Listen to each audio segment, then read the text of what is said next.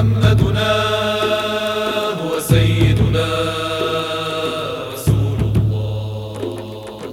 بسم الله الرحمن الرحيم. والحمد لله رب العالمين. والصلاة والسلام على سيدنا ومولانا محمد الذي استأذنته الشجرة أن تميل نحوه وتستره.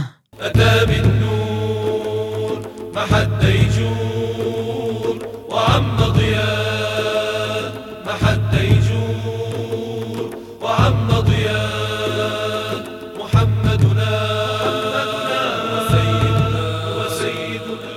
سنتابع اليوم مستمعينا الكرام في الإضاءة على محطات من حياة النبي محمد عليه الصلاة والسلام أعظم إنسان شرف البشرية متسلسلة زمنيا بحسب عمره. محمدنا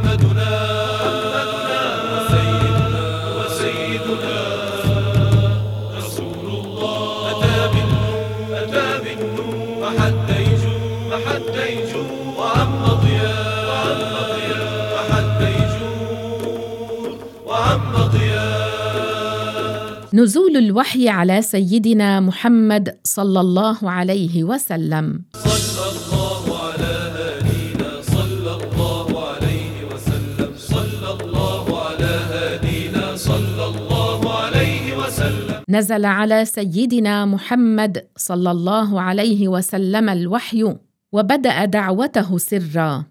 أي ما كان يجهر للكل في الطرقات وحول الكعبة بل كان يدعو من رآهم أو من يستطيع أن يصل إليهم بلا تقصير. وهذا ليس خوفا وجبنا بل تنفيذا لأمر الله تعالى. وفيما بعد صار يجهر للعوام.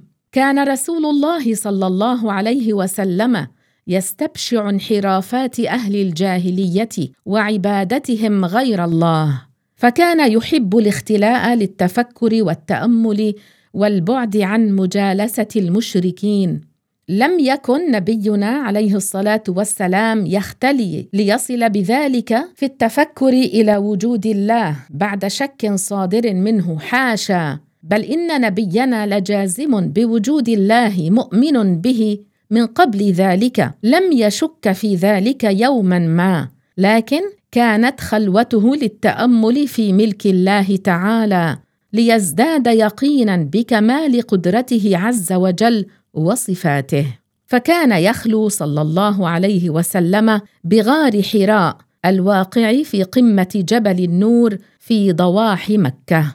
ويمكن للجالس في الغار أن يرى الكعبة المشرفة من هناك. فكان النبي صلى الله عليه وسلم يمكث في خلوته الليالي تلو الليالي فإذا فرغ الزاد عاد إلى أهله ليتزود من جديد.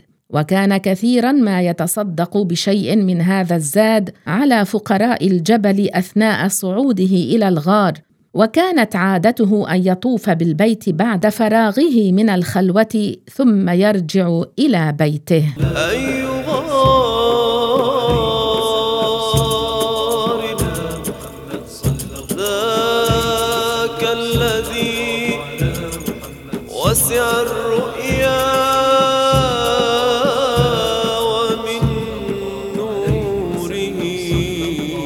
ولما بلغ المصطفى أربعين سنة تحديدا أتاه أفضل الملائكة ورئيسهم جبريل عليه السلام وهو مختل بغار حراء وهو أول موضع نزل فيه القرآن وكان ذلك في يوم الاثنين في شهر رمضان المبارك كما أخبرنا نبينا صلى الله عليه وسلم بذلك. أي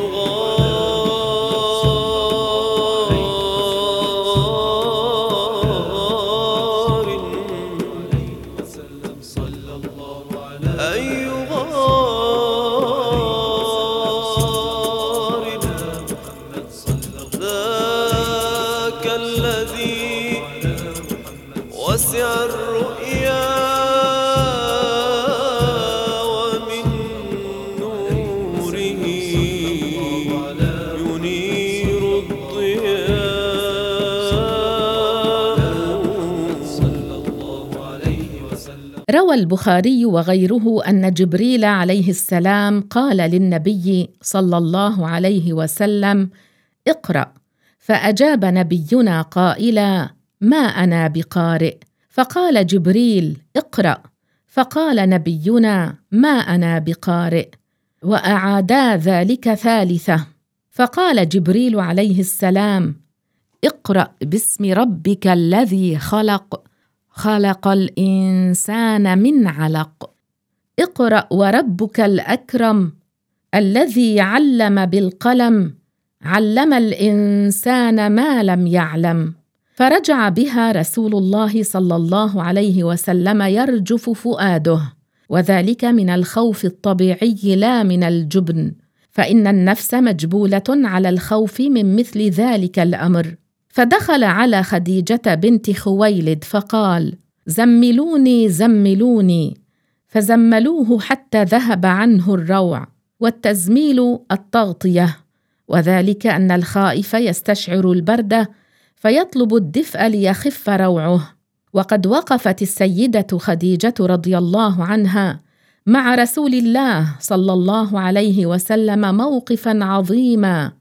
وقفت معه موقفا جليلا فكانت تهدئ من روع نبينا عليه الصلاة والسلام.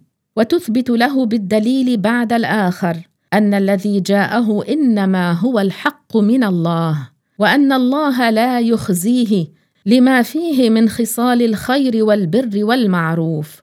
فقالت له كلا والله ما يخزيك الله ابدا إنك لتصل الرحم وتحمل الكلة وتكسب المعدوم وتقري الضيف وتعين على نوائب الحق.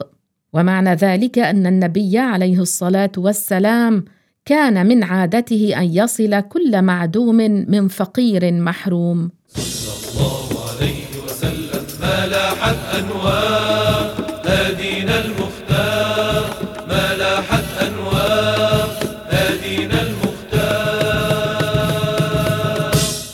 انطلقت به صلى الله عليه وسلم حتى أتت به رجلا من أهل العلم. هو ورقة بن نوفل وكان ابن عم لها وشيخا كبيرا قد عمي فقالت له خديجة يا ابن عم اسمع من ابن أخيك. فقال له ورقة يا ابن أخي ماذا ترى؟ فأخبره رسول الله صلى الله عليه وسلم خبر ما رأى. فقال له ورقة هذا الناموس أي صاحب سر الشخص. والمراد هنا أن الملك الذي كان ينزل سرا على موسى هو الذي أتاك. فقال له ورقة هذا الناموس الذي نزل الله على موسى. يا ليتني فيها جذعا أي ليتني أكون في أيام دعوتك قوي الجسد نشيطا شابا. ليتني أكون حيا عندما يخرجك قومك. فقال رسول الله صلى الله عليه وسلم أو مخرجيهم؟ قال نعم لم يأت رجل قط بمثل ما جئت به إلا عودية وإن يدركني يومك أنصرك نصرا مؤزرا. ثم توفي ورقة وفتر الوحي بعدها وانقطع مدة من الزمن. أهلا بك يا شهر الذكرى. يا شهرا وافى بالبشرى. بقدوم الهادي للدنيا. فلا للأعين بدرا أهلا بك يا شهر الذكرى. يا شهرا وافى بالبشرى. بقدوم الهادي للدنيا. فترى للأعين وبعد هذه المدة من انقطاع الوحي جاءه جبريل عليه السلام مرة أخرى.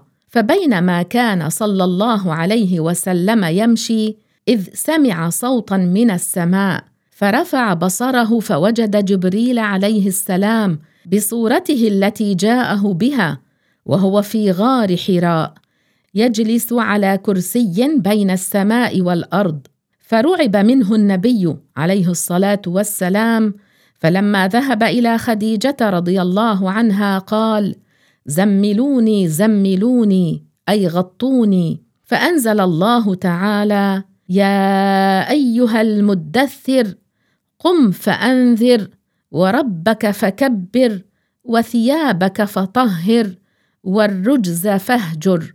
والرجز الأوثان. ثم تتابع بعد ذلك الوحي على النبي صلى الله عليه وسلم وحمي واشتد وكثر نزوله وازداد.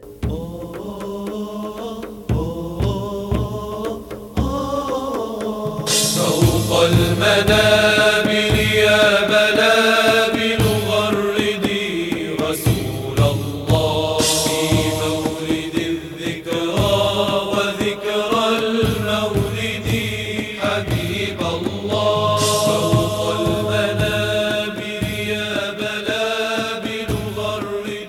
وبعد نزول الوحي ونزول شيء من سورة يا أيها المدثر وشيء من سورة يا أيها المزمل قام رسول الله صلى الله عليه وسلم بتبليغ الدعوة إلى الله في أهله وبعض من حوله. فكانت دعوته في أول أمره سرية أي ما كان يجهر للكل في الطرقات وحول الكعبة. بل كان يدعو من رآهم أو من يستطيع أن يصل إليهم بلا تقصير وهذا ليس خوفا وجبنا بل تنفيذا لأمر الله عز وجل وفيما بعد صار يجهر للعوام.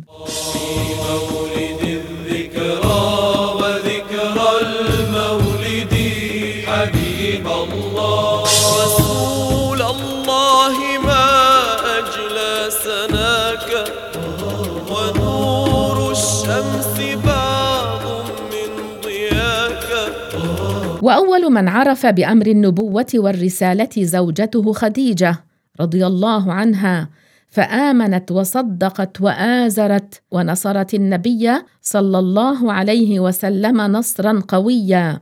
ثم بقية أهله ومولاه زيد بن حارثة وابن عمه علي بن أبي طالب الذي كان غلاما شابا في حجره ورعايته.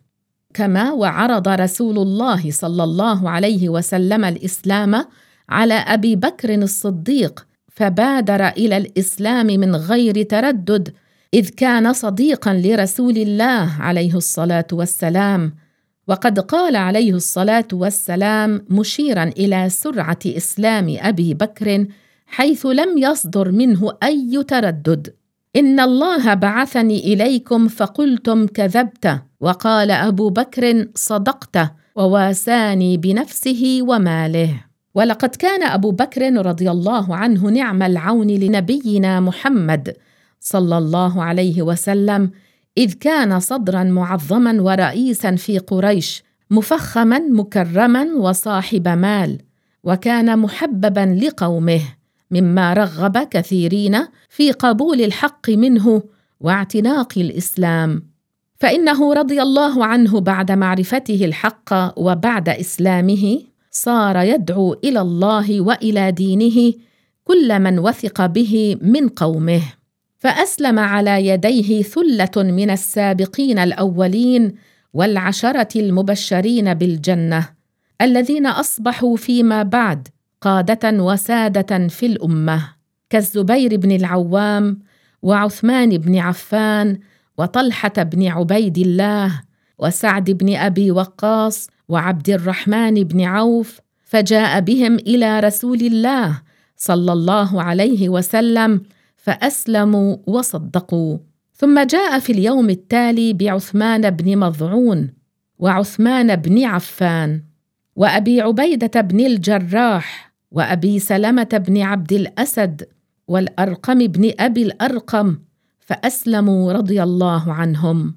فوق المنابر يا بلابل غردي رسول الله في مولد الذكرى وذكرى المولد. وفي هذه السنوات الثلاثة الأولى أسلم قريب الأربعين بين رجل وامرأة حتى دخل الإسلام أغلب البيوت في مكة إلا أنهم كانوا يسلمون سرا ويكتمون أمرهم خوفا من المشركين. وقد اتخذ النبي صلى الله عليه وسلم دار الأرقم بن أبي الأرقم المخزومي التي تقع عند الصفا مكانا لاجتماعه بمن أسلم من أصحابه وذلك لأنه قريب من المسجد ولا يقع تحت نظر قريش وهم في أنديتهم حول الكعبة.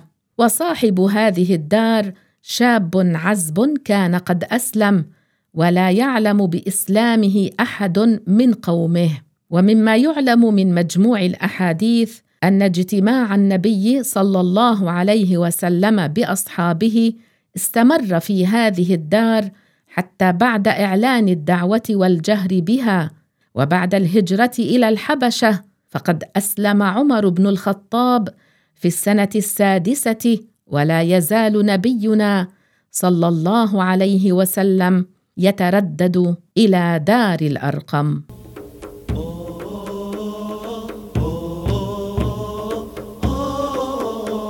فوق المنابر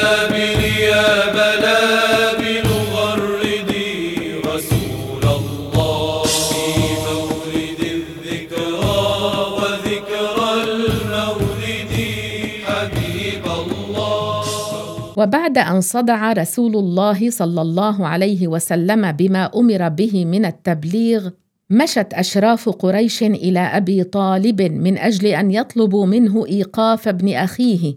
فقالوا له إما أن تكفه عنا وإما أن تخلي بيننا وبينه.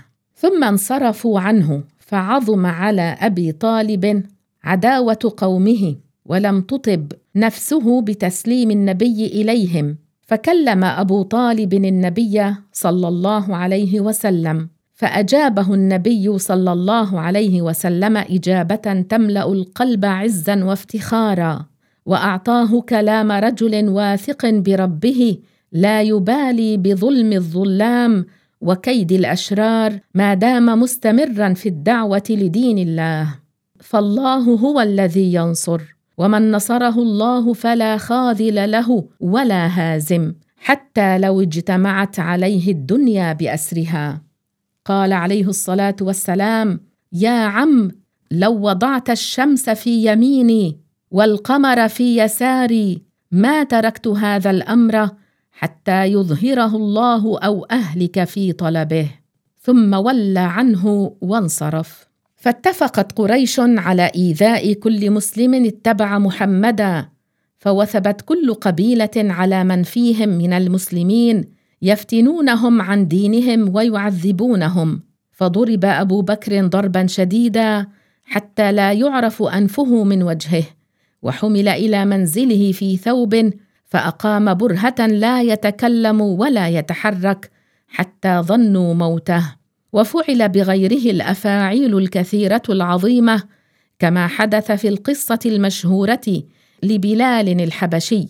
جزى الله أبا بكر وبلالا وأمثالهم عن الإسلام خيرا.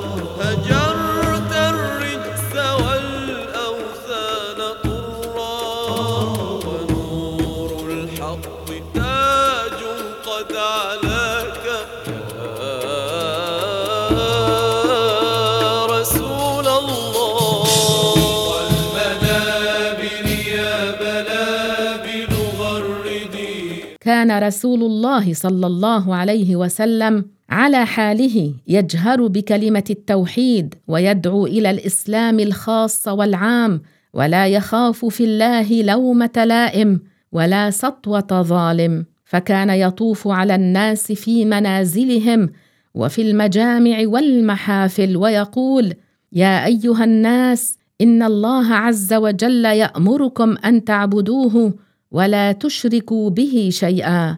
وكان عليه السلام يقول أيضا يا أيها الناس قولوا لا إله إلا الله تفلحوا.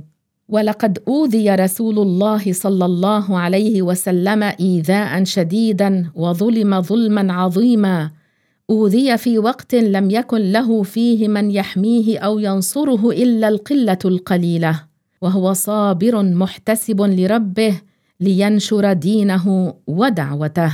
رسول الله مولد الذكرى وذكرى المولد. أدعو الله عز وجل أن يرزقنا وإياكم من نفحات هذه السيرة العطرة من نفحات شهر المولد الشريف من نفحات سيدنا محمد صلى الله عليه وسلم. لك الأشواق أرسلها تباع عساها النفس